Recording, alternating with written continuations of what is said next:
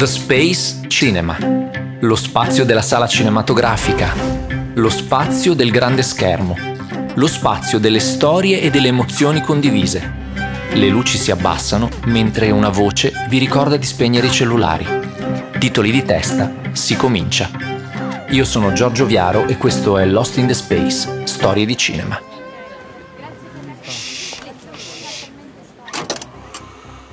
C'è stato un momento in cui The Flash, il nuovo film del DC Universe, sembrava non avrebbe mai visto la luce della sala. Il suo interprete e protagonista Ezra Miller, negli ultimi anni, è stato infatti al centro di una catena di denunce, ordini restrittivi e presunti abusi, tanti da far impallidire alcuni dei suoi colleghi più anziani e già ampiamente condannati da Hollywood, come Johnny Depp o Kevin Spacey una brutta storia che circa un anno fa si è conclusa con una ammissione pubblica da parte dell'attore di alcuni problemi di disagio mentale.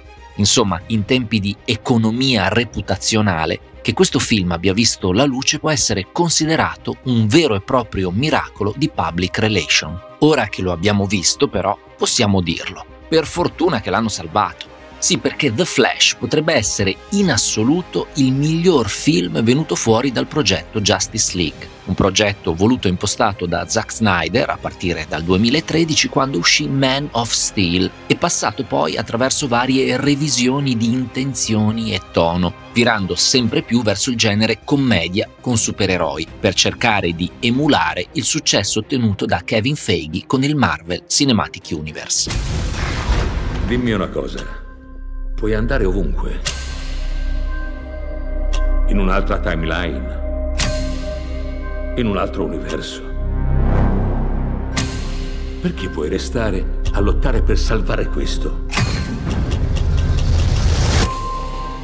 Perché questo è quello dove vive mia madre. Non voglio perderla di nuovo. E proprio ora che quella Justice League sta per emanare i suoi presumibilmente ultimi bagliori con il secondo film di Aquaman e il terzo di Wonder Woman, proprio ora che James Gunn ha annunciato una dozzina di nuovi progetti e un vero e proprio reboot del DC Universe, proprio ora che questi personaggi sembrano avere il tempo contato, insidiati anche dal Batman di Robert Pattinson e dal Joker di Joaquin Phoenix, Ecco, proprio ora è arrivata la miglior superhero comedy che sia mai uscita dagli studi della Warner Bros.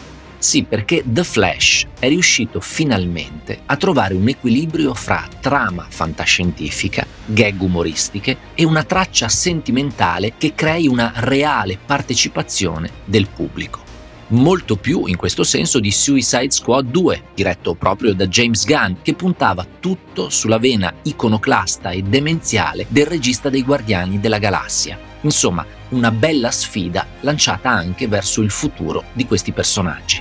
Il tempo ha uno schema che è destinato a ripetersi.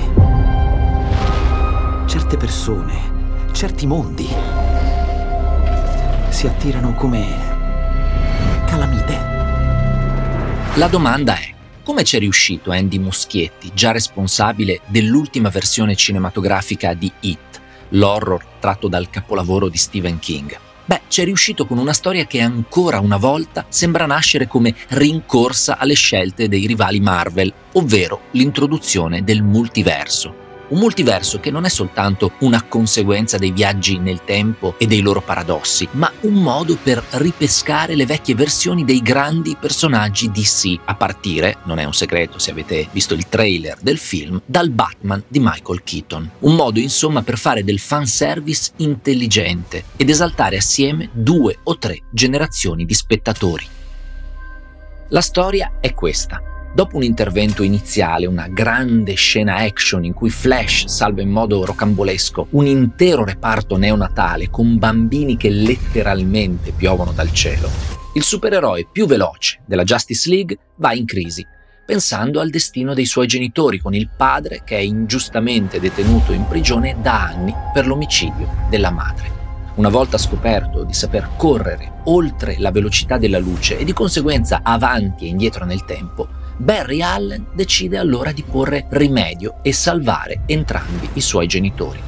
Ma naturalmente l'operazione di salvataggio temporale crea una realtà alternativa, un secondo flash e una frattura nell'equilibrio tra i multiversi che mette a rischio ogni realtà. Volete fare i pazzi? Facciamo i pazzi. Ecco, se tutto questo vi fa tornare alla memoria l'ultimo film di Spider-Man, No Way Home, e il suo rapporto con Doctor Strange, ma pure Loki, Ant-Man e Kang il Conquistatore, beh è perché siamo proprio da quelle parti. Ma se siete fan del genere e lo seguite da tempo, vi sfido a non emozionarvi di fronte alla scoperta di tutti i personaggi che faranno capolino nel corso del film. Alcuni davvero impensabili, sbucando da un universo o dall'altro, dal passato o da un ipotetico futuro. Che ne sarà ora di tutti questi personaggi, visto il destino cinematografico che la DC sta preparando assieme a James Gunn? Beh, riportare sul set Ezra Miller, ad esempio, potrebbe essere un problema, ma sul suo talento di interprete non si discute. E le due versioni di Barry Allen che incarna in questo film sono irresistibili e divertentissime. E il Batman roccioso e introverso, molto Frank Milleriano di Ben Affleck, avrà altre occasioni? Per non parlare di quello invecchiato ma sempre iconico di Michael Keaton, appena rilanciato con questo film, con il suo costume giallo e nero, o della Supergirl nuova di zecca di cui facciamo la conoscenza adesso. Ho trascorso una vita a cercare di rimediare agli errori del passato. Come se combattendo il crimine ritrovassi i miei genitori. Tu ci sei riuscito. Insomma, dopo The Flash, tutto potrebbe cambiare o tutto potrebbe restare esattamente lo stesso, con la vecchia guardia che si affiancherebbe ai nuovi progetti di James Gunn, al suo Superman Legacy, al secondo Batman con Pattinson e a Folia 2, il sequel di Joker in cui farà un trionfale ingresso la nuova Harley Quinn di Lady Gaga. Di sicuro c'è questo che mentre la Marvel prosegue dritta e apparentemente inarrestabile sulla sua strada perfettamente interconnessa, la DC sta creando un multiverso narrativo a tutti gli effetti, con ogni genere di personaggio che esiste e resiste in forme e interpretazioni differenti, da quelle più dark a quelle più buffe e colorate. C'è chi vede in questo un gran pasticcio e chi, e noi siamo tra loro, l'opportunità di una incredibile ricchezza di stili e idee che procedono fianco a fianco. Qual è il piano? Batman, che facciamo? Cerchiamo di non morire.